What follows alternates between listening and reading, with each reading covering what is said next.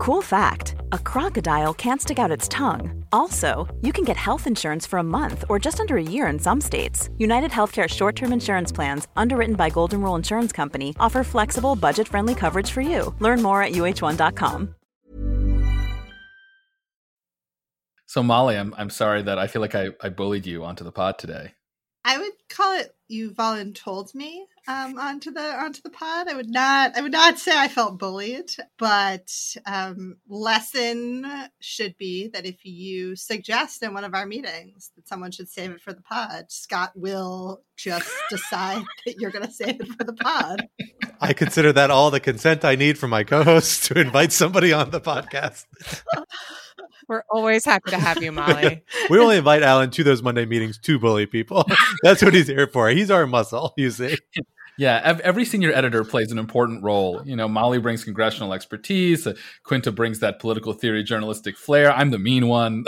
we, we, all have our part to play. You're the mean girl, exactly. You know, the that's the nicest. One. That's the nicest thing you said about me in a long time, Scott. Thank there you, you. go. Of course, of course, anytime. It is not Wednesday, so we are not obligated to be wearing pink um, for um, for Alan. So. And in fact, listeners, none I of us are make wearing that pink. Happen, so to be go. clear, it will. It will happen.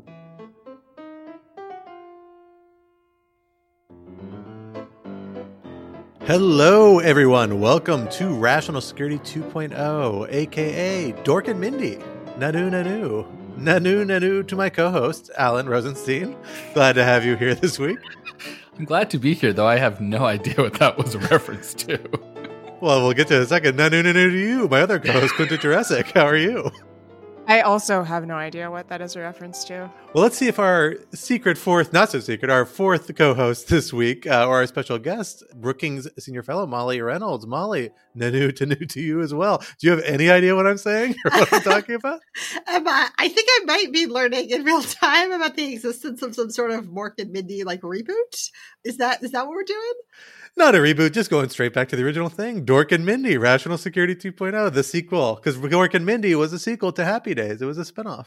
Scott's doing some deep you have a cuts set here. of cultural references that um, are apparently lost on the other three uh, millennials in this. These are the cultural references of someone who did not have cable TV and watched a lot of reruns throughout their entire childhood as a more or less latchkey child. Nanu Nanu is what uh, Mork would say on uh, on uh, Mork and Mindy. It was his way, his his interstellar greeting. He was Oh. Nanu Nanu. And he was Robin Williams as an alien in overalls most of the time. Nanu nanu to you too, Scott. Thank you. Um, well, we are excited to have Molly Reynolds, our special guest here, uh, along with our two co guests, as we get into the How Many C's in Accountability edition this week, where we are here to deal with a number of cases where we have leaders engaged in bad behavior and big questions about whether or not we will be able to hold them accountable. Topic one The Butchers of Bucha. Russian troops who recently retreated from the Kiev suburb of Bucha appear to have engaged in a weeks long campaign of violence against the Ukrainian civilians living there, leading some, including President Biden, to call for a war crimes trial. Why would Russia do this, and how should the United States and the world respond? Topic two To refer or not to refer, that is the question. I'm going full ham on that one, guys. Full ham, full Hamlet. Even as they rush to get ready for public hearings, January 6th committee members have begun to cast shade on the idea that they will produce a criminal referral of President Trump or anyone else for that matter, other than for contempt of Congress for refusing to comply with its subpoenas. Is this the right move on the committee's part? And topic three When Texas messes with you. The Supreme Court recently heard oral argument in Torres v. Texas Department of Public Safety, the first case to seriously test the limits of congressional war powers in several decades. What should we expect from this case, and what will it tell us about how our new Supreme Court views war powers and national security? Alan, for our first topic, let me hand it over to you. So, as the uh, war in Ukraine uh, enters uh, yet another phase in which the uh, Ukrainians are slowly pushing the Russians back uh, from Kiev, and the Russians are uh, regrouping and consolidating in the east and southeast of the country. Um, we're getting reports of, uh, or not just reports, but we're, we're seeing evidence of truly horrific conduct uh, on behalf of the Russian troops. This is happening all over the country. Obviously, there have been atrocities uh, committed in uh, the, the port city of uh, Mariupol, uh, where the Russians have targeted a, a hospital. But the, the latest findings are coming out of Bucha, which is a, a suburb town outside of Kiev, uh, which the Russians uh, occupy for several weeks. and have since left. Uh, and the reports coming out of that town are are truly, I mean, they're truly horrifying. Uh, there's a there's a really uh, extensive uh, Human Rights Watch uh, report which we'll uh, link to that goes through reports of executions, of rape of civilians, of you know, women and children running out of buildings trying to surrender but being you know shot by by Russian soldiers. Obviously, there's still a lot we don't know obviously there you know more facts need to to come out and there should be more independent reviews. Um, but all indications suggest that at least in Bucha and if in Bucha then likely in other places as well the Russian army has been seriously violating the the uh, laws of war with respect to to civilians and uh, almost certainly we'll we'll hear about more atrocities in, in the coming weeks. You know there's, there's obviously a lot to talk about in terms of accountability but i think the first question i want to ask uh, is and maybe I'll, I'll pose this to you scott why would the Russians do this? I mean, just putting aside the kind of obvious evilness of, of this action, what possible strategic purpose, if any, could it serve for the Russians to treat civilians in this way? W- wouldn't have been obvious that at some point this sort of treatment was going to backfire, either because they were going to turn a occupied population against them, or in the case that they were going to retreat from these uh, cities, which was always a possibility, news of these atrocities would inevitably come out, and they would face serious sanction uh, from the West. And we'll, we'll, talk about what, if anything, the West can do. Um, but it does just strike me that that again, just putting aside the, the evilness of this, it's a, it's also just a bizarre thing for a, a theoretically professional army to do. That's a good question. And there's a really active debate going on about this topic among various stripes of policy experts, a lot of military veterans, a lot of people who engage with strategy, a lot of Russian uh, historians, kind of digging into different aspects of it. And I, and I think it's useful to kind of think of it along two spectrums. One is a policy element, and one is kind of a side effects of policies argument, right? And, and the reality is probably somewhere in between the two or some admixture of the two. On the policy side, there's an idea that this sort of brutality, which is not unfamiliar to warfare, is sadly a part of uh, warfare, certainly throughout human history, um, including into the 20th and 21st century. There's really similar accounts of things happening in the ISIS conflict by the Islamic State, uh, in, of course, the Yugoslav conflict, famously in Chechnya and Russia's other internal conflicts. You see the sort of brutality as an effort, uh, people see it as a means of intimidating and encouraging you know kind of docility by an occupied population. Um, you know, you take out men of military age, which often can mean boys of military age or approaching military age. Um, you intimidate the civilian population. You reward cooperators. You punish those who aren't cooperators, and that there's some sort of strategic logic there. Now, is that clear that that makes sense in this case? Is it something that we associate with professional militaries? No, is the answer to those things. Certainly not compliant with the Geneva Convention. It is actually the exact type of behavior Geneva Conventions were intended to suppress and limit and prevent from happening in these sorts of ways, right? There's there you are allowed to control civilian populations in certain ways under the Geneva Conventions, nothing like this. So it is a prohibited military tactic, but one that you know nonetheless keeps recurring throughout human history. There are also maybe other strategic elements to it you know you are trying to dehumanize this population to get your own forces be willing to do things and more comfortable doing things against them. This can feed into that. And so there are other kind of policy strains that come around it on the other side of that, you also, this can be the consequence when you have units under stress. Um, this is what the United States would say, frankly, for most of the allegations it has from at wars in Afghanistan and Iraq for its own personnel engaging in war crimes and similar atrocities, of which there are cases, although not quite, frankly, at, at a scale like this that, that we're aware of in recent memory you know those cases often it is individuals or units under extreme stress that have faced significant losses that are under regular attack um, where individuals might have although there's obviously something much larger than an individual involved might have mental illness issues that get triggered. Um, maybe they're in leadership positions and so they create opportunities for their subordinates to engage in behaviors they may not otherwise engage in or even encourage them to do it. You have poor unit discipline you have poor unit supplies all these things we see in russia right? The russian military is not disciplined. The russian military has poor supplies the units that were Russian units that were occupying this town in Ukraine came under an incredibly heavy Ukrainian artillery assault um, shortly after coming into the city and kind of were stopped here by that artillery assault, at least according to one account I've read early in the conflict and suffered really heavy losses. So that might be a sign that this is, is less of a deliberate product of policy and perhaps there might be some element of this being the unintended consequences or perhaps negligently resulting consequences of a lot of other policy decisions that led to how Russia is engaging in this warfare. Um, we know the Biden administration has come out and said this is a, a policy. This is something that affirmatively is being done recently. Secretary of State Tony Blinken said that I think just this morning or last night in addressing this in media comments.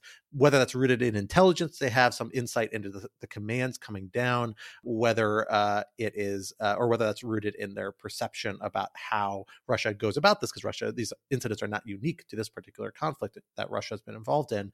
You know, we, ha- we have to wait and see. I think the big test is going to be how the same tactic is applied in other areas under Russian occupation, unfortunately. And in the coming days, as Ukrainian forces are recovering more and more territory, I think we'll get a sense as to what extent this is part of a deliberate campaign or a case where military lack of discipline uh, really had really tragic circumstances for this one community. I, I appreciate the importance of recognizing that war crimes can occur not just intentionally well, not unintentionally, that's not quite the right word, but they can occur not as a necessary plan from the top thing, but because of, as, as you say, you know, military forces under stress, which again, of course, is not to excuse any of that, but it is a thing that, you know, we know happens historically. I, I, I do wonder how plausible, though, that is in this case, just because this is happening so early on in the war, right? I mean, you know, in, in previous situations where you have war crimes, um, you know, whether you know committed by the United States, right, in, in recent wars or in Vietnam, for example, and other conflicts. Often you have that in the context of a war that's been going on for a very, very, very long time. You have you know m- military forces that have been taking heavy losses for a long time, and over time discipline breaks down morale breaks down and you can you know get this sort of behavior this is happening at the very beginning of a war right this is happening almost immediately basically and, I, think for me that that's why it it makes it a little more difficult for me to think that you know the first thing the Russians appear to do when they take Bucha is start rounding up and executing people, and it makes me you know that that to me suggests that it's maybe a little less likely, though of course we don't know, right? And we'll hopefully find out in the coming weeks and months. That makes it to me a little less likely that this really is just a case of you know undisciplined soldiers, you know whose you know morale and discipline is breaking down, and more likely that this really is uh, an intentional intentional war crime. I don't know, Quinta. What do you think? Yeah, I mean, to that point, there's been some reporting on potential war crimes and brutal treatment by Russian troops in other Ukrainian towns. The the Washington Post, for example, has a, a, long report about what happened in a village in southern Ukraine where people were taken away and and killed, and similar atrocities in the city of Mykolaiv. Um, although again, I think nothing quite as brutal as Bucha. On the other hand, we know what happened in Bucha because Ukraine has fully retaken the the city. So it's possible that we may see more of these kinds of actions as Ukraine takes back more and more territory. I think what what is important to remember here, and The Economist had a really interesting piece about this, is the extent to which Russia has sort of habitually engaged in these kinds of actions over the last few decades. So during the first and second Chechen wars in the 1990s and then the early 2000s, the Russian military committed just absolutely horrific crimes in Chechnya and really leveled the city of of Grozny.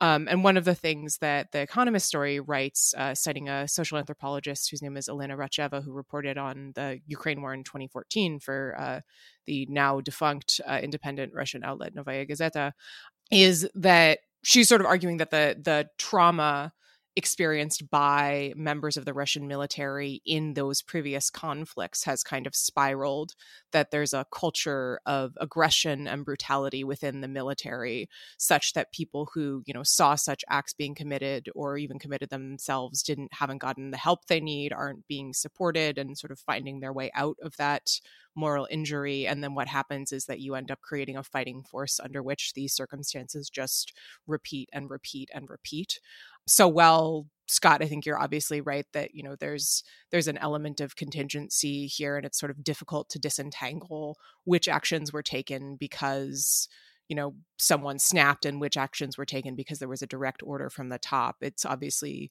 clear that there's something particularly rotten within the Russian military right now.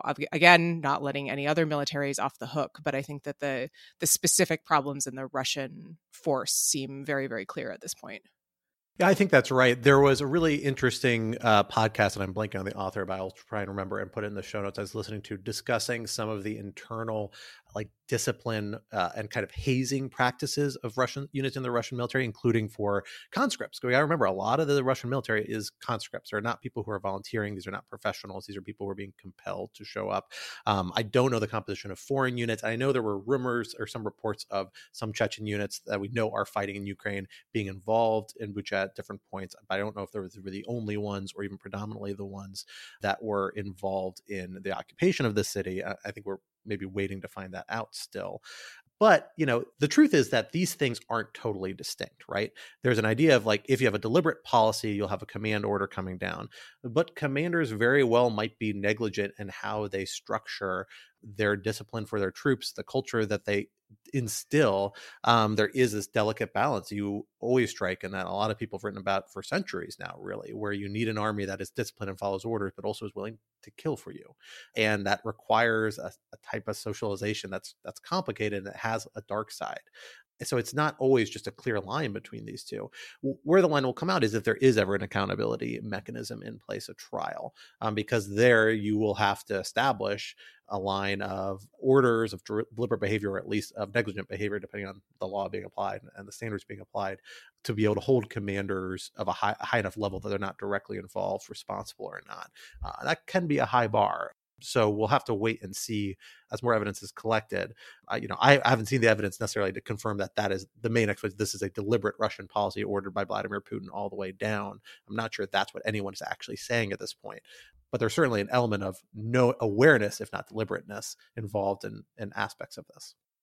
So let's turn to the question of what the response might be. So a few weeks ago, when we had uh, Chimène Keitner on the podcast, you know, we talked about some of the possible responses under international law. We can talk about that more um, as well if we want. But I, I want to focus on the responses from um, sort of specific countries and and and particularly start with the with the U.S. and and since we have Molly, we have our, our congressional expert here. I'm I'm curious. You know, we often talk about uh, the executive branch, uh, obviously, because that's sort of the, the chief player in foreign relations, but Congress has a, big role to play as well.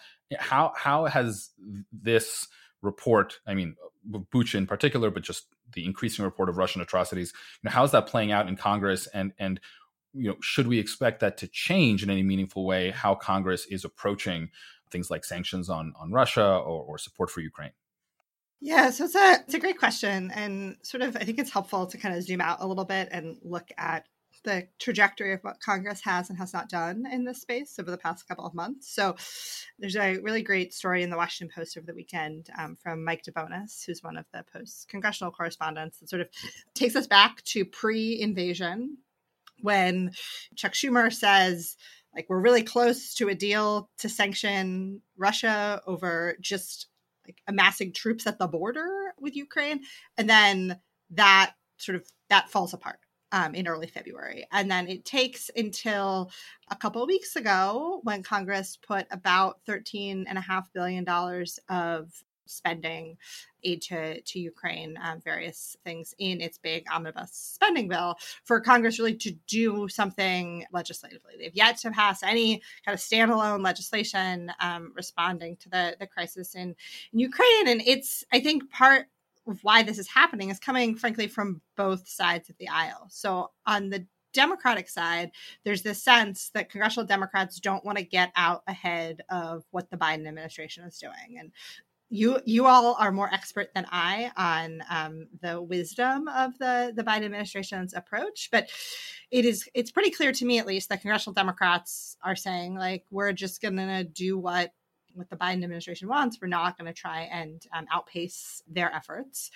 Whereas on the Republican side, um, there is this again, as we've seen increasingly in Congress in recent decades, this effort and desire to just you know make a precedent of the opposite party look bad even if we're talking about foreign policy which more historically has been a place where politics stops at the water's edge. The idea that we we maybe don't see as much um, as much partisanship. So you have Republicans saying they want Biden to do more, they want him to do it faster. You have Democrats not wanting to say take up legislation that goes beyond what the, the Biden administration is pushing for. You also have Democrats um, sort of okay with achieving the same policy objectives simply by administrative action rather than by congressional action. And so I think the um, the sanctions that have been imposed are a good example of this. And I know Scott can talk more about this, which is that you know Congress could have acted in that area. But Democrats in Congress were fine with the same outcome, um, just imposed by the administration.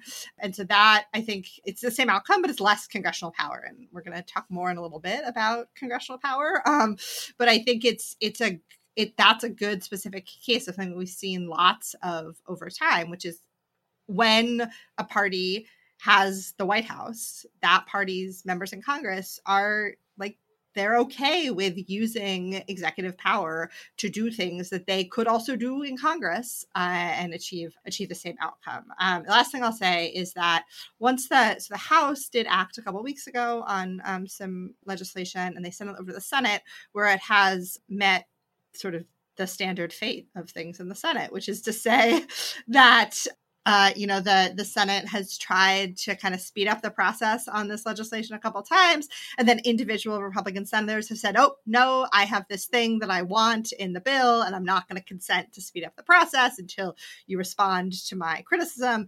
Started um, uh, with Mike Crapo, an objection related to banning oil imports, and then there was one from Rand Paul. Now there's one from John Cornyn. So it's it's um, the sort of depth of the problem and the seriousness of it, as you all were talking about in relation specifically to this this um, mounting evidence of war crimes, is even with that all present, we are the U.S. Congress is still finding itself in its usual pathologies.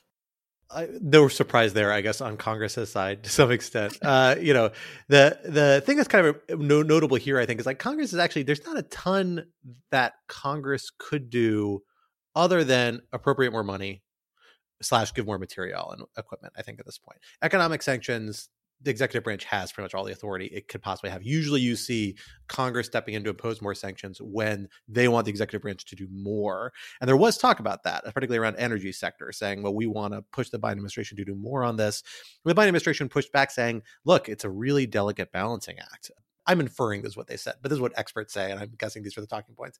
They said, look, it's a really delicate balancing act because it could have global economic ramifications, economic ramifications for Europe that frankly could bear on their military preparation if Russia were to take broader military action. So we need to have flexibility there. So please don't do that. And it seems to have gone nowhere in the Democratic caucus probably wisely in my view honestly other things that the one thing congress could do in this case particularly is it could just begin to tamp down some of its hostility to the International Criminal Court, which currently has jurisdiction over the events happening in Ukraine, not over the crime of aggression, which would be most relevant to Vladimir Putin, but over the things actually happening on the ground, is actively investigating them. The Biden administration says it wants to work with them but Congress has numerous times in recent years imposed statutorily like major restrictions on this, aided by the Trump administration, which of course had sanctions on ICC personnel uh, until just last year, as people may recall.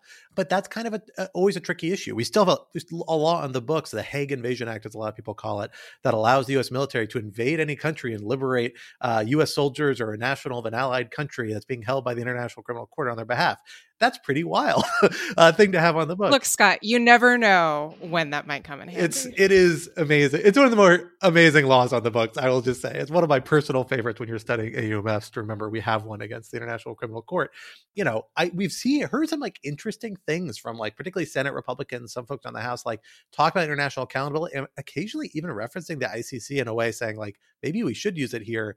That's interesting. I want to see if that goes anywhere and maybe opens up a little door to more cooperation here. Scott, I'm I'm, I'm curious. I, I do want to spend a minute on this.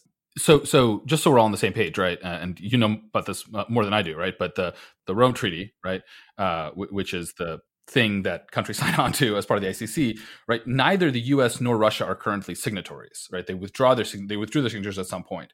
So it, w- when you talk about America being more friendly to the ICC. Is that because that would directly help the ICC in any sort of investigation or prosecution of Russian war crimes, or because it's just a little hard for the US to talk about how much of a horrible violation of international law this is when the US itself has a we're going to invade the Hague if necessary statute on the books and it's kind of a, a, an optics thing?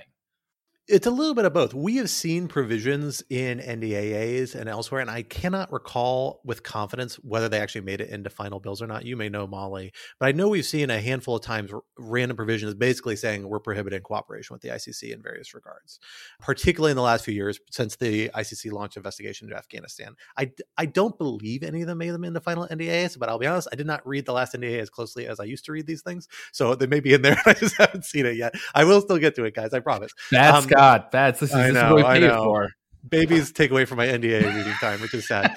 the thing that's really notable here is actually like the Biden administration is actually in a bit of a tricky position here. So the Biden administration w- withdrew the sanctions on the ICC in April last year, came out with a statement where they said, uh, and I'm just going to read it here because I actually pulled it down for exact to know exactly this thing. We maintain our longstanding objection to the court's efforts to assert jurisdiction over personnel of non-states parties such as the United States and Israel. That includes Russia too. Um, so if you take this statement literally, then you would say, no, we don't support the ICC prosecuting Russia. Now, look, what I think they're going to say is that we don't support the ICC prosecuting parties, soldiers, or citizen nationals of non parties that are involved in conflicts where they're allowed under international law because they're talking about Afghanistan for U.S. troops, and they're saying, well, U.S. troops were in Afghanistan at the state's intervention. Israel Palestine a little tricky to square there, but we'll see how they can square that. It's, it is always the the classic sui generis situation is Israel Palestine. You can always distinguish it one way or the other. So I think you'll see them caveat this and come out here, but it's an awkward position, and this is how the Biden administration felt like it had to square its relationship with the ICC before this. Again, I'm I'm hopeful that this will actually be a forcing moment to force a little more reason into this relationship. Not a lot more. We're not joining the ICC, guys. It's not going to happen anytime soon. Probably not in our lifetimes. But you know, we could see openness to allowing the Justice Department cooperate in these, these investigations, or the intelligence community, or the FBI sending forensic experts, things like that. That could help the court a lot and help build a relationship uh, and bring accountability to a situation that everyone agrees on all sides of the aisle needs to have some accountability brought to it. Well, let's go from one situation of a head of state in need of some accountability to another one of a head of state in need of accountability here at home because we have been getting some interesting rumblings out of the January 6th committee. A few months ago, I think towards the end of last year, beginning of this year, we began to hear a lot of chatter in media circles, particularly among reporters covering and paying attention to the January 6th committee about the fact that they were considering a criminal referral. Will they actually end up referring anyone for prosecution to the Justice Department. Not something that Congress routinely does by any stretch of the imagination, does do sometimes, just as this committee has done a couple of times now, in the context of contempt of Congress, when you have a witness who refuses to comply with a subpoena, they refer them to the Justice Department to prosecute, but not normally for other crimes. Uh, not that frequently, although I'm not, I'm not actually sure how frequently if, or if it's ever been done before. Nonetheless, was something the committee was actively considering and talking about, uh, whether deliberately or unintentionally through leaks to the media. This week we've heard the that tide of conversation turn a particular direction, uh, particularly in a Politico piece that Kyle Cheney and one other co-author whose name's escaping me, apologies, uh, released, noting that quoting or citing to a number of committee members and other folks, basically saying, "Well, we don't think referrals really necessary," and strongly implying that they're not intending to move forward on one for matters other than contempt of Congress, which would mean no referral for President Trump, unless they subpoena him at some point. I'm curious as to what we think of this as a tactic. Given concerns within Congress, within the public about the Justice Department and the extent to which it is actively pursuing a criminal investigation, whether it is, and the extent to which it is taking it seriously and for what, and uh, whether the committee is doing something that's wisely going to departitize that sort of investigation or maybe giving away too much control of the situation to a justice department that may not be doing what it wants to do. Molly let me start with you as one of our, our, our premier congress watcher and one of our experts working on january 6 stuff.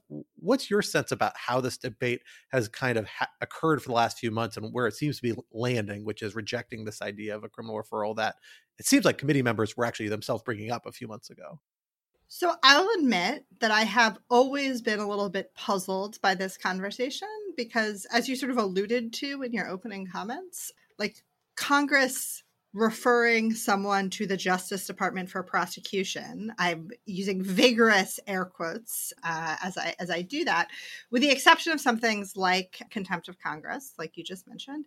Like it's it's would be an entirely symbolic move. You know, Congress has no power to tell the Justice Department to start prosecuting someone, that that power rests with the Justice Department. It's the Justice Department's job to you know, go through the process of deciding who it will and will not prosecute for um, for what.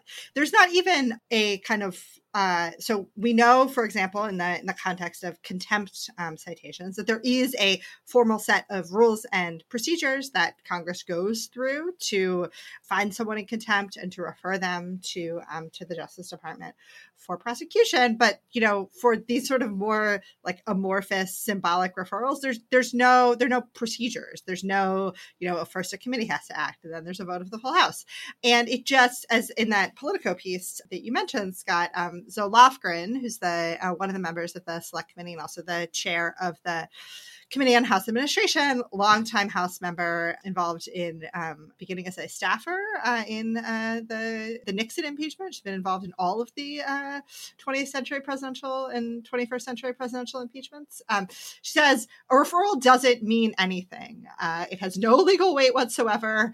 So this is all to say that I've been puzzled by kind of why are we talking about this? There's so much else that the committee is doing, needs to be doing, and it's just not clear to me what the value of doing a lot of hand wringing about will they or won't they do something entirely symbolic um, and with as as Lofgren said sort of no legal weight like why are we having this conversation Hey, I'm Ryan Reynolds. At Mint Mobile, we like to do the opposite of what Big Wireless does. They charge you a lot, we charge you a little. So naturally, when they announced they'd be raising their prices due to inflation, we decided to deflate our prices due to not hating you. That's right. We're cutting the price of Mint Unlimited from $30 a month to just $15 a month. Give it a try at mintmobile.com slash switch. $45 upfront for three months plus taxes and fees. Promo for new customers for limited time. Unlimited more than 40 gigabytes per month. Slows. Full terms at mintmobile.com. I'm Sandra, and I'm just the professional your small business was looking for. But you didn't hire me because you didn't use LinkedIn jobs. LinkedIn has professionals you can't find anywhere else, including those who aren't actively looking for a new job but might be open to the perfect role, like me. In a given month, over 70% of LinkedIn users don't visit other leading job sites. So if you're not looking on LinkedIn, you'll miss out on great candidates like Sandra. Start hiring professionals like a professional. Post your free job on linkedin.com/people today. I, I love that Lofgren quote as well, not only because, as Molly points out, she has pulled off the impeachment hat trick, perhaps the only person to to do such a thing in American history, actually, but because congressional committees have sent a lot of criminal referrals in the last few years, um, and usually they are breathlessly reported on, and so it was kind of refreshing to see a member of Congress just say, "Yeah, you know what? This is essentially just you know sending a letter that says." Pretty pleased. I mean, I think the the dynamics here are interesting for a couple of reasons. Obviously, sending such a referral would be another way to put pressure on Merrick Garland, who's been facing a lot of criticism recently for not you know making clear uh, whether or not the department is investigating trump personally for any criminal culpability involving january 6th i think what what i found interesting in the politico piece is that it, it kind of suggests that if the committee ever thought that was necessary, which it, it seems like they did, since as you pointed out, Scott, they were initially talking about this a few months ago, that urgency on their part may have ebbed precisely because of this recent ruling in uh, U.S. District Court in California saying that uh, Trump more likely than not committed obstruction and conspiracy against the United States uh, relating to his effort to block the certification of the electoral vote. This is in connection to Congress's efforts to get documents from John Eastman. And so Lofgren's quote is uh, is saying, you know, not only our referral doesn't mean anything, but I'm pretty sure the Department of Justice has read last week's opinion. They don't need me to tell them that it exists. Um, so that kind of suggested to me that maybe that's there's a little bit of a pressure release valve, and you know having a opinion from a judge removes the sort of sheen of politicization that you might get if, say, a congressional committee, which is primarily made up of Democrats, sent this kind of referral to the Justice Department. I'm not saying that that is how it should work, but I do think that we know that Garland is somebody who really prizes being seen as above politics. He's a judge. He's not somebody who has experience in Congress. I think it it makes a lot of sense for the committee to say, you know what, like this guy is being spoken to by his own people. we don't need to wade into this and create problems. I also think, honestly, that there is an element to which the January 6th investigation is kind of a, a, big test of what Congress can do on its own. We saw so much under the Trump administration how Congress was really stymied by an executive branch that was really blocking it at every path and that repeatedly went to the courts to try to enforce subpoenas and was stymied there as well. And so there's a little bit of sort of, you know, here seeing what Congress can do when it strikes out on its own Article 1, going its own path. And I do think that symbolically in that element, there's a little bit of, you know, it's a bit demeaning for Congress to have to go to the Justice Department and say, pretty please, won't you look into this? When it can, on its own, put out a report saying, we think that Trump violated, you know, X, Y, and Z statutes. Here's our reasoning, and here's the way we would recommend to change these statutes so it's clearer that he violated them, which is what they've they've hinted that they would do. So I can understand their reasoning. I can see Alan is making a face as I talk, so I'm sure he objects. But this path makes a lot of sense to me. What did we call that on a previous podcast? Team uh Team Scrunchy Face. Consternation. Team Consternation Face. So one of our one of our listeners will will remind us. Uh, yeah, I I don't know. I mean, I I can see why the committee could decide that it wants to send a referral. I could see why the committee could decide that it doesn't want to send a referral. But I will admit to finding Lofgren's yeah referrals don't really mean anything. They're just symbolic to be very odd because a lot of what Congress does is just symbolic. That's sort of in the nature of politics. And I, I don't think that somehow a court opinion is fungible with the January 6th committee. They're, they're just different things, right? If Trump is indicted, it will be the most politically controversial. It'll be the kind of, high, I think, literally the highest profile indictment in American history, right? Now, one can conclude from that that therefore a referral is inappropriate because we don't want to bring Congress into this because Congress is political. Or one could conclude that a referral is very appropriate because that just adds another branch of government supporting this unprecedented breaking of norms, which is that you don't go after political opponents, right? Unless there's a very good reason to. Uh, and and I, although obviously there are most, mostly Democrats in this committee, it's not just Democrats. It's two very conservative Republicans, one of whom is, although increasingly being repudiated by her party, is still, I think, incredibly uh, well thought of by more traditional Republicans. And I think talking about Liz Cheney here, and I think that matters for something. So, you know, it, again, it's an interesting question on the merits, but it does strike me as an odd thing to say, oh, criminal referrals don't really mean anything. So, like, don't don't focus on that. And also, if they don't mean anything, should we just never do them again? It also sets kind of an odd precedent going forward because presumably Congress wants to preserve its ability to send criminal referrals. And so again, it's another. I, I don't know. I am I am puzzled. Maybe maybe the way to put it is I am puzzled by Molly being puzzled over why we are puzzled over uh, the criminal referral question.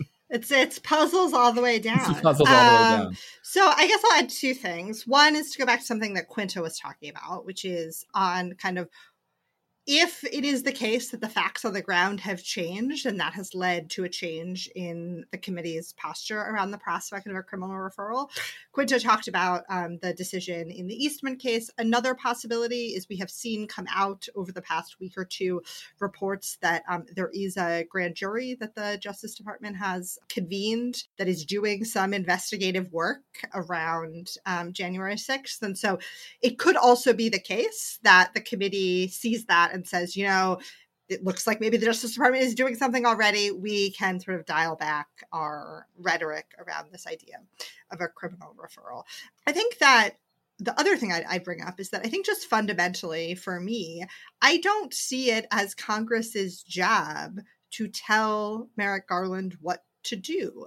I mean, I have, I think, here and elsewhere, vigorously said that it is also not the court's job to micromanage what Congress does. So, similarly, it's not Congress's job to micromanage the prosecution decisions of the Department of Justice.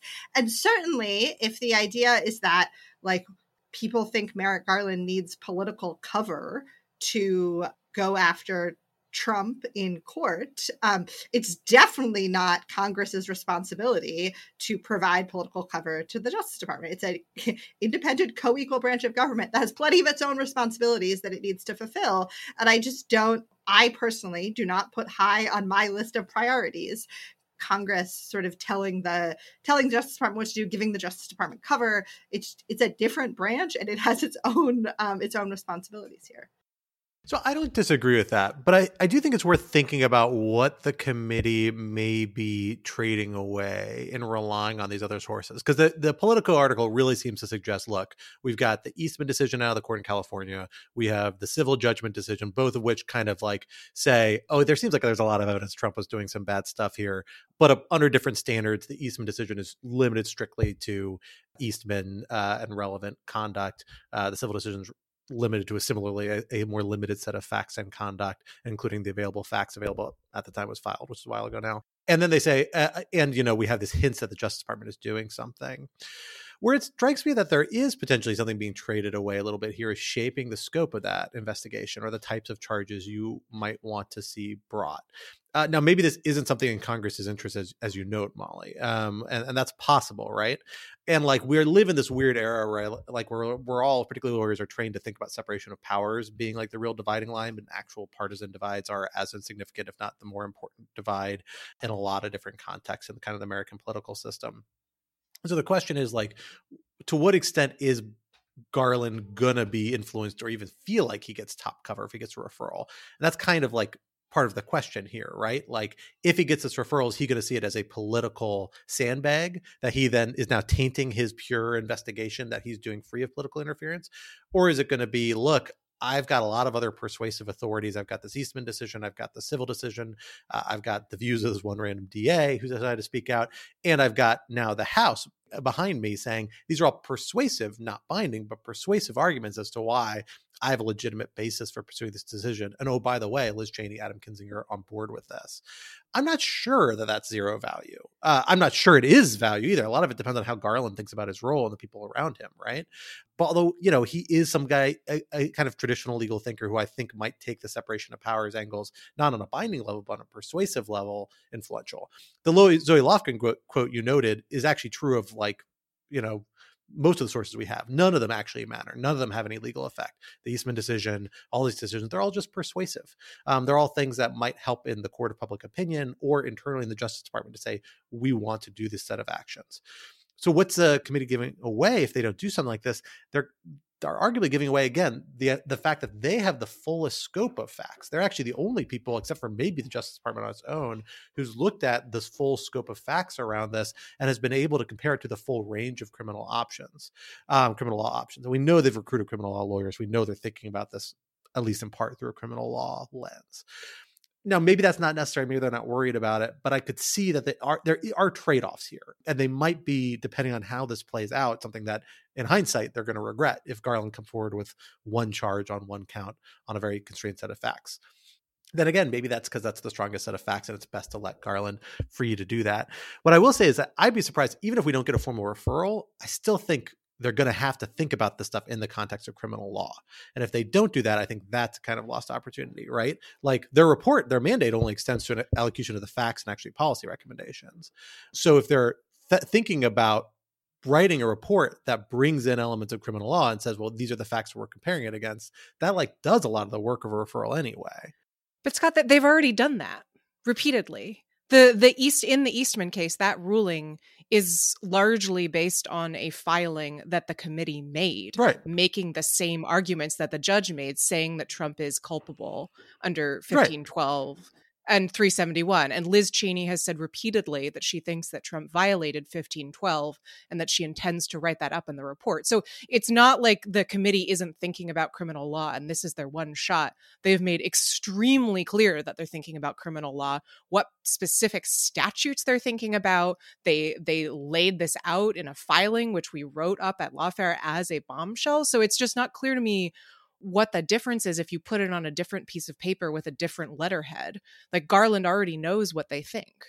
I think that I think that's my point, right? Like if you are hesitant to engage in a referral, like why is that so substantially different than just putting it into a report that you then release to the public with all the information. It's all just persuasive authority. Oh, I mean, I think it's the it's the it's like saying per my last email, right? I mean, like they've already done it. Uh, I I think that's I, I don't think, I don't think that's right. I th- I think that's I think that's making it too easy for the for the committee, right? I I think that you know, given that they have done criminal referrals in the past, right? So uh, they've done criminal referrals in the past in a context where like that is what is required of them if someone has failed to comply with a I shouldn't say required, but like if they want to hold someone in contempt of Congress, that is like what the law calls for is referral, like a vote of the, the and then a referral for um for prosecution. And I just I simply, again, this sort of restating something I said before, I simply don't see why we are engaging in so much hand wringing over like this specific question about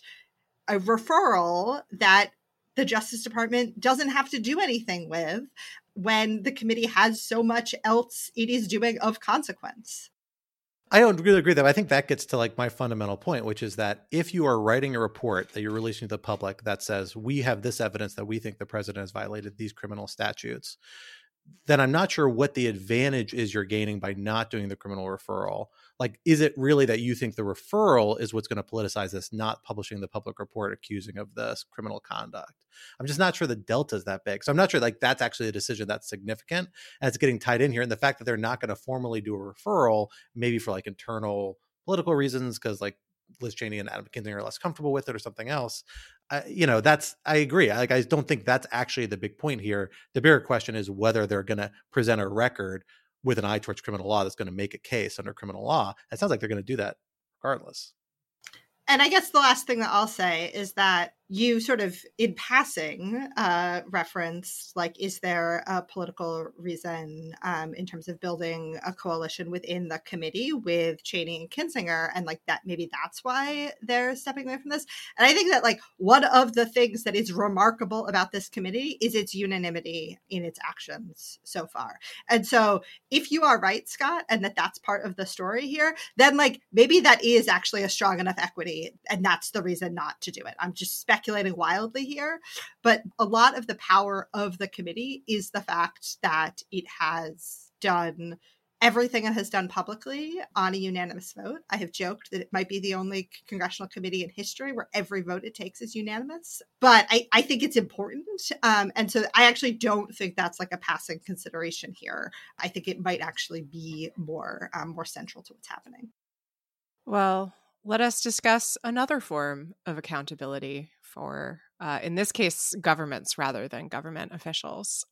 By which I mean we are now going to pivot uh, quite sharply and talk about Torres v. Department of Public Safety, a Supreme Court case on which the court recently heard arguments. So, this is pretty in the weeds, bear with me, listeners. It's about whether Congress can authorize private citizens to sue non consenting state governments under constitutional war powers uh, a term that we often think about relating to Article 2, but Article 1 has them as well. Uh, so, specifically, it regards the constitutionality of provisions of the Uniformed Services Employment and Reemployment Rights Act, which has the strange acronym of USERRA, I think is how you pronounce that, uh, which authorizes service members to sue their employers uh, for damages relating to employment discrimination. So the question is does that also allow them to sue state government employers given that good old doctrine of sovereign immunity? So the USERRA passed in 1994 under uh, Congressional War Powers Authority. The question that the court is considering here is whether that means that the statute falls under a recognized exception to sovereign immunity. So I want to get Molly's thoughts on this because, of course, it just it's uh, touches on congressional power. But before we do that, Scott, I know you've been following the case pretty closely. Did you have any thoughts about oral arguments? Yeah, it's a really interesting case and really interesting intersection of a bunch of areas of law. The oral argument is worth listening to if you are a law nerd because it basically does this big catalog of Congress's powers. Or if you want to relive your PTSD from studying Fed courts in law school, yes. which is the effect it had on me. My God, what a incredible cesspool of doctrine. It is wild. I mean, it hits like this, listeners, is why you should not go to law school. yeah, look, some of us love it. All right. Some of us get off on it. It's fine. And it's great because I love this oral argument. I thought it was super entertaining. You hit the 11th Amendment coming in. You got the bankruptcy clause. You got the Indian Commerce Clause. It is wild. They are all over the place and it's great. Uh, and the reason they have to do this is because we've got this crazy doctrine about state sovereign immunity that asks the question okay, when can states be sued? When have states volunteered themselves to be sued, given consent to be sued at some point in their history with the Republic? And where we've come out on it is essentially this idea that the states consented to a certain idea about when they would be able to be sued as part of the structure of the Constitution. That, and in addition to 14th Amendment, Section 5. That's the spot where everyone agrees okay, states can be sued for federal laws enacted pursuant to that. Otherwise, it's become this very patchworked analysis saying, well, we have to think of each provision of the Constitution that gives power to the federal government and think about, well, was this something that the states understood at the time that they would be sued under? This is a crazy thing to have to analyze because states aren't unitary actors, nor do we can we read their minds, right? Like state legislatures don't vote for one thing because of all one reason. So you have different uh, actors, different litigators, different court justices able to look at this history and draw really different conclusions through this kind of originalist lens, saying what was the intent here, uh, over to what extent the federal government can do this to the states and state sovereign immunity. And what I think is really interesting, that's worth getting into, is like this gives us a lens here about how these justices, a lot of whom are new to the court at this point or haven't had much chance to weigh in on national security issues, think about national security.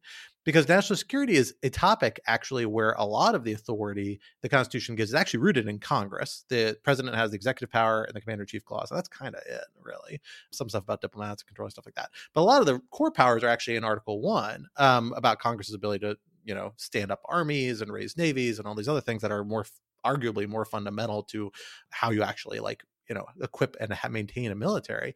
And the question here that's being raised is not only like how important are those in the constitutional hierarchy like were these seen as a sign of something that would be delegated by the states but how broad are these authorities? You know is this idea that this ability to basically protect veterans uh, and service members from discrimination by state agencies is that inherent in the ability to raise an army or not and the degree of scrutiny you give to that question reflects a lot of frankly how you're going to think about national security in relation to other constitutional principles values as well i suspect. And so you can line this case up with like the recent navy seals decision about uh, covid mandate. That was a that was a denial of like a preliminary order but still is kind of interesting breakdown. The abu zubaydah decision we've talked about and you begin to see like these really interesting little snippets about how justices think about these problems and it's different than how the court did five years ago because we've had so much turnover so I, I agree with Scott that this is an important or has the potential to be an important case about war powers generally, because in the process of analyzing these, and I really I, I cannot I cannot emphasize enough just how complicated and technical these uh, Fed courts questions are. I should say it took me like 30 minutes to figure out how on earth to write that intro. It is it's really complicated. yeah, and after and after 3 years of law school, it would have taken you 45 minutes, right? It's, it doesn't get any clearer unfortunately. Right? and so I think Scott's totally right that in the process of answering this very technical question, the court might tell us uh, quite a bit about the war powers, uh, uh about Congress's war powers but I, I will say, I think a lot of people view that as a feature, and and that's kind of the reason we're talking about it on this podcast because it's not really a case about war powers. I mean, it, it is obviously, but like it's it's much more a case about sovereign immunity per se. But I find this actually quite frustrating because part of the nature of national security law is that because so much of it is not justiciable, courts are often not in a position to rule on the things people actually care about. So when they do rule on things like the War Powers Clause, it is often in this like very indirect sort of way um, through this interestingly kind of postured case. Now that doesn't mean that what the court says about the war powers won't be useful holding or most likely dicta, but it, it does make for I think a slightly awkward procedural posture for the court to do its best thinking about war powers in this particular case because fundamentally this case is about something very different. And, and so I'm not really looking forward, on the one hand, I, am looking forward to reading the opinion, but I'm not looking forward to lawyers and analysts and, you know, law professor types like me spending the next five years parsing over every random word that this opinion vaguely says about the war powers clause because the uh, guidance that we get from the Supreme Court is so meager that um, this is the best we're going to get for for several years. So that that's my sort of grumpy meta reflection on on this case. But of course, we'll have to see hmm. what the Supreme Court ultimately says. I just want to respond quickly to one point you raised here about this maybe not, arguably not being a war powers decision squarely, which which I actually think it it is more fundamentally and may actually be more important than people see moving forward because we're entering this weird moment where we're, we are seeing these arguments pop up in efforts like well, this case in Texas, uh, efforts like uh, in Florida, where we see a governor trying to stand up his own state militia separate from the separate militia. At times, different governors trying to put restraints on how their troops can be used for different types of efforts, both on the Democratic and the Republican side. Think about how National Guard troops were used or kind of used in regard to DC in 2020 in regard in response to Black Lives Matters related protests uh, and the controversy around that, although a little more complicated different in a lot of ways legally about how that came out. But nonetheless, it raises these questions about how federalism intersects with our national military apparatus that haven't really been seriously at issue in a really long time, but are acquiring political salience. And that's why you see this case here. Like, it's crazy the state of Texas decided to punish a service member because he was injured during his military service overseas. That's what they did here uh, in violation of federal law and they're willing to do it and argue their ability to do it all the way to the Supreme Court. That seems something that politically would have seemed really wild 10 or 20 years ago.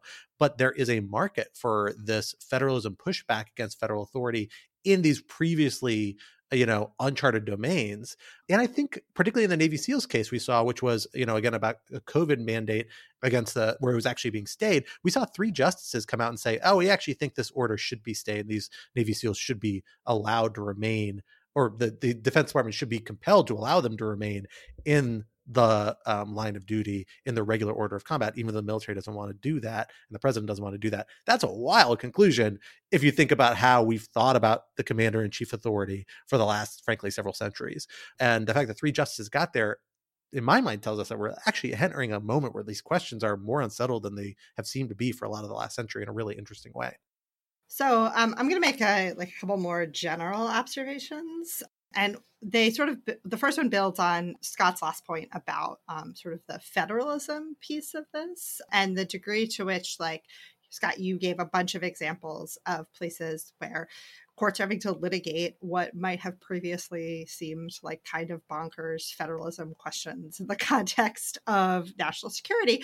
But I think it's important to remember that like there are all kinds of questions that are currently being litigated that seem kind of bonkers in a in like a long historical federalism context that eh, that results from what I would argue is this like big broader nationalization of politics. And these incentives that state level actors have to pursue kind of salient national political arguments through through the courts um, because like they see that as the highest political value approach. So i think even though like this is a very weedsy case about something specific um, that does apparently touch on basically everything that you learn in fed courts class uh, i think it does fit into that kind of broader political uh, moment that we're having. The other thing that I will say that I uh, felt like when I was reading about this decision is that it is ironic to me to read a case about congressional war powers that is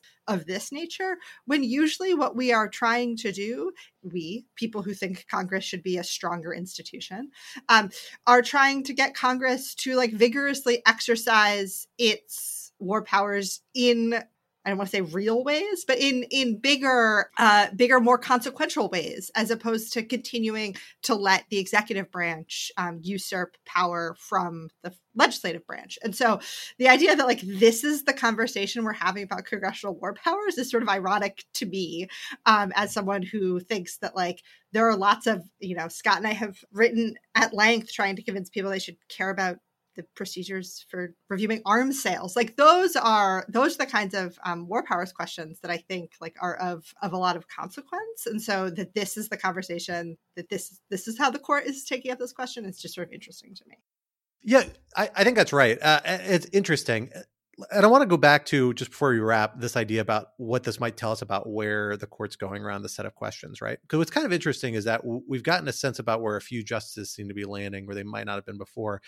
Justice Kavanaugh, Justice Barrett, and Justice Breyer seem to, across all three of the cases I mentioned, be the ones that are kind of most in alignment. For Justice Barrett, that's kind of particularly surprising, particularly in the Navy SEALs case, because that's where you saw, you know, a free exercise claim, a religious practice claim on the other side, uh, and so it seems like something she might be very sympathetic to, but seem to be, uh, you know, kind of come into line with Kavanaugh uh, and the Chief Justice Roberts on that particular point. And they, along with Roberts and Kagan, to substantial extent, seem to form like that kind of core five that seems to be pretty solidly in support of pretty conventional view of broad government authority in these sorts of areas. But then we see Gorsuch, we see Alito kind of surprisingly, we see Thomas kind of oddly in various ways, uh, and and we're inferring their decisions in this case a little bit from their oral arguments, so make them out a little differently. All kind of to various extents, seeming to be willing to really question um, these national security assumptions. For Thomas, that's always hard to read. He didn't join in the Navy SEALs case, the the kind of joint dissent that Alito and Gorsuch did. If I, I think I have that right. So don't know 100% his logic, but like is willing to kind of push against the this broad view of authority. Although in other areas, he's like a very strong federal executive branch national security person. And then with Justice Sotomayor, it's kind of the interesting case, guys, as in at least Abu Zubaydah, she was persuaded to go with Gorsuch and say, hey, like, I don't think we should be giving the government this much deference in this case. Now, there are different countervailing balances, different factors on the other side. But I think it does give you a little bit of a sense about how inclined towards deference some of these justices are on national security, foreign relations questions, uh, at least kind of more categorically versus other interests. And it does sound like that we're in a little bit of a change phase here because, of course, Breyer's leaving. We don't know how KBJ is going to fit into this because she appears to be the Supreme Court justice, and that might bring you down around certain issues to the point that you begin to lose that core majority and and you could get persuaded otherwise and, and, begin to see a little bit of crimping in around the edges uh, around certain aspects of national security law and policy in good ways or in bad ways so i think it's a case worth watching along with all these other cases and i'm sure we'll see more cases along these lines on the docket uh, sometime in the next few years Unfortunately, we are out of time, so we'll have to leave the conversation there. But we, of course, would not be rational security if we did not leave you with some object lessons to think about as you go about your week. Alan, let me start with you. Uh, so mine is, I think, an interesting combination of of morbid and lovely at the same time. Uh, I was I was driving into work with my with my wife uh, Hannah uh, this morning, uh, and she excitedly told me that we can be interred in a forest, not in a cemetery. I was I was curious. My my interest was piqued, and it turns out she was listening to the to NPR this morning, and she heard an advertisement for Better Place Forests, which is a very interesting organization that kind of buys land across the country and turns the land into forests and funds this by uh, having people basically buy a tree and then you get the rights to having your ashes and the ashes of your loved ones and of your pets. There are different pricing models um, spread under that tree where it can fertilize this beautiful oak. There are uh, different trees. You can choose your, your your tree and you can have a little uh, memorial plaque uh, there, um, and and it goes to supporting this lovely uh, lovely forest. So I don't know why that's my object lesson, but it I, it, I, I, I, know. I spent a lot of this morning looking at the really lovely website, uh, which is kind of interesting way to spend a morning. Um, so yeah, if, if you don't like cemeteries, uh, you can live eternity, um, you know, feeding a, a, a, maple tree in a in a lovely forest somewhere. That is actually weird. Yeah, that's that's kind of what I thought. It was sort of morbid, but in a really lovely way. Maybe not even morbid. You know, death is just part of the process. I love it. I have always wanted to be one of the people with a memorial bench committed to them in the National Arboretum. Uh, that's my goal if I die prematurely, which hopefully I won't. but if I do, remember that I want a bench. But uh, this is a close. This this kind of wraps in the same territory. But you can get a tree and then when it dies, turn it into a bench. I like that idea. Uh, Quinta, what do you have for us this week? I have a, a, downer object lesson, I think more of a downer than Alan's because there's not really a sweet, uplifting part to it. It is a truly astonishing, in every sense of the word, uh, New Yorker piece reported by the GOAT, Rachel Aviv, who is just consistently incredible. It's called How An Ivy League School Turned Against a Student and is about a young woman who had a incredibly abusive childhood, went into foster care, got into Penn, uh, took advantage of the university's programs for students who were first generation or in the foster system, uh, got a Rhodes Scholarship, and then had the scholarship rescinded.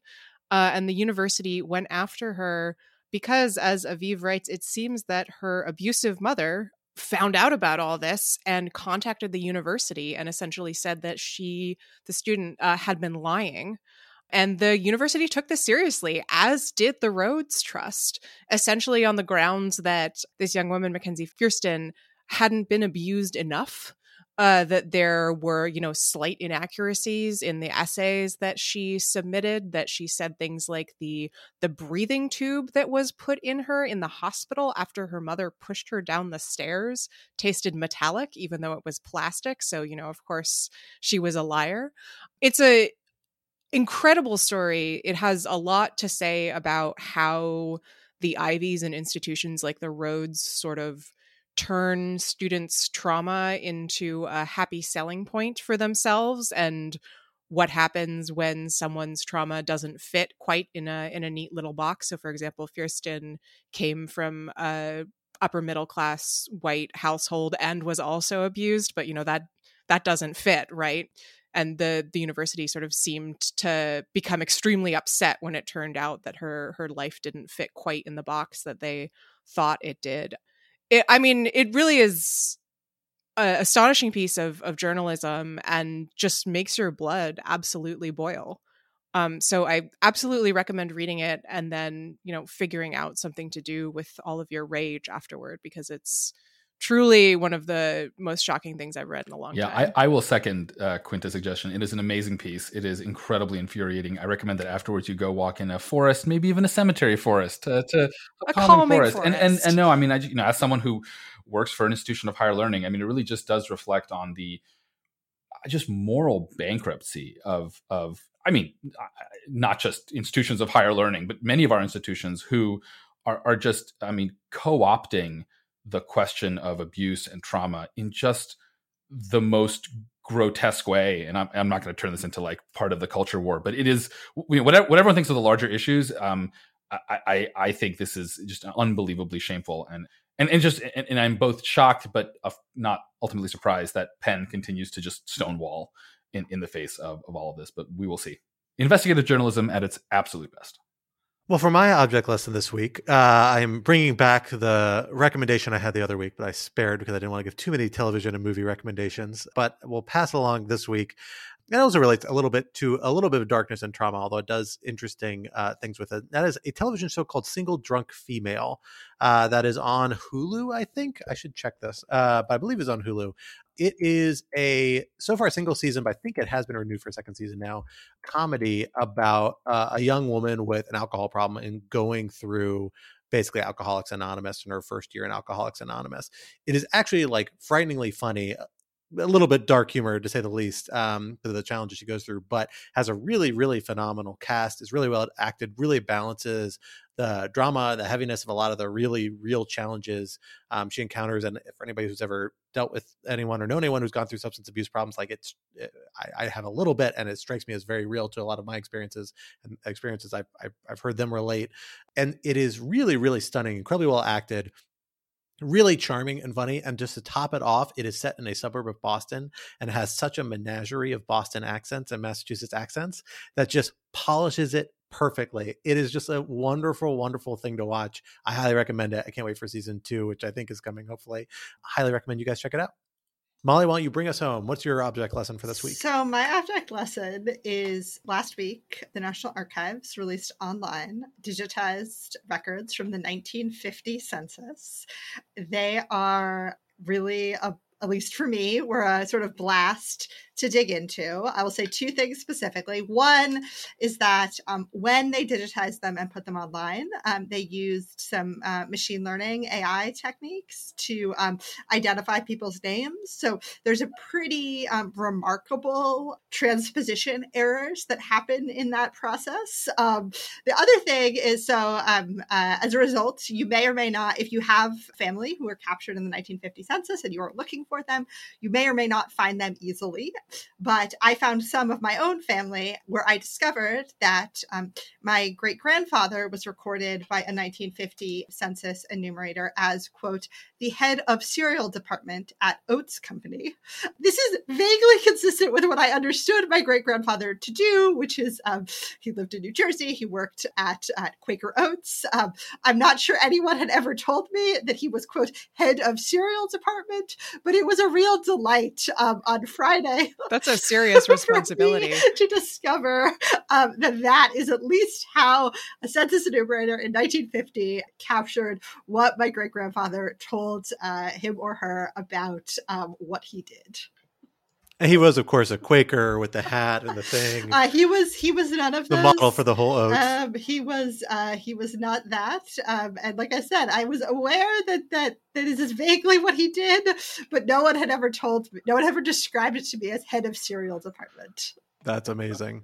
I will say I went early in the pandemic when we were all really dwelling on our own mortality. I went on a deep family genealogy bender uh, where I signed up for Ancestry.com, which takes all of the census things and has OCR'd them and then has helped you connect them with other people who have helped put together your family trees. And it's amazing what you can find going back to like, you know, the mid 19th century of your weird, of like in my case, my very multi generational, like Irish American, like 12 people in one household uh, sort of family households. It's, it's super fast fascinating to look at and uh, is super cool. So I'm looking forward to checking that out. sadly, for the children of of Soviet immigrants, uh, the, the, the genealogy trail just like stops very quickly at 1980 in my case. So sa- sadly, I will have to wait a couple more decades before I can start trolling census records. Though, though you know, I could do, though though my my kid could, I could I could do my uh, my wife's side. That'd be interesting.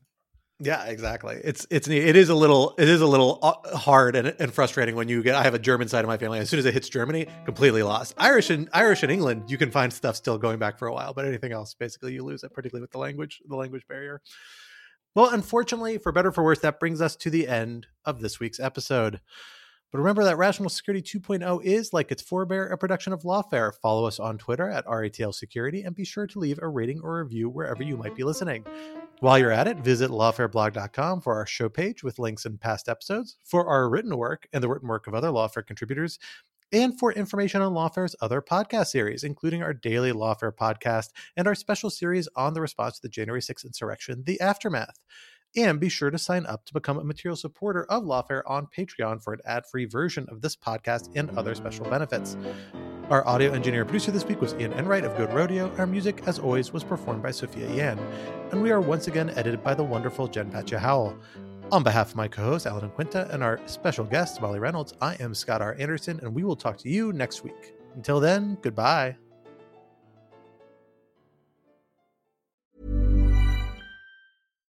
When you make decisions for your company, you look for the no brainers. And if you have a lot of mailing to do, stamps.com is the ultimate no brainer. It streamlines your processes to make your business more efficient, which makes you less busy.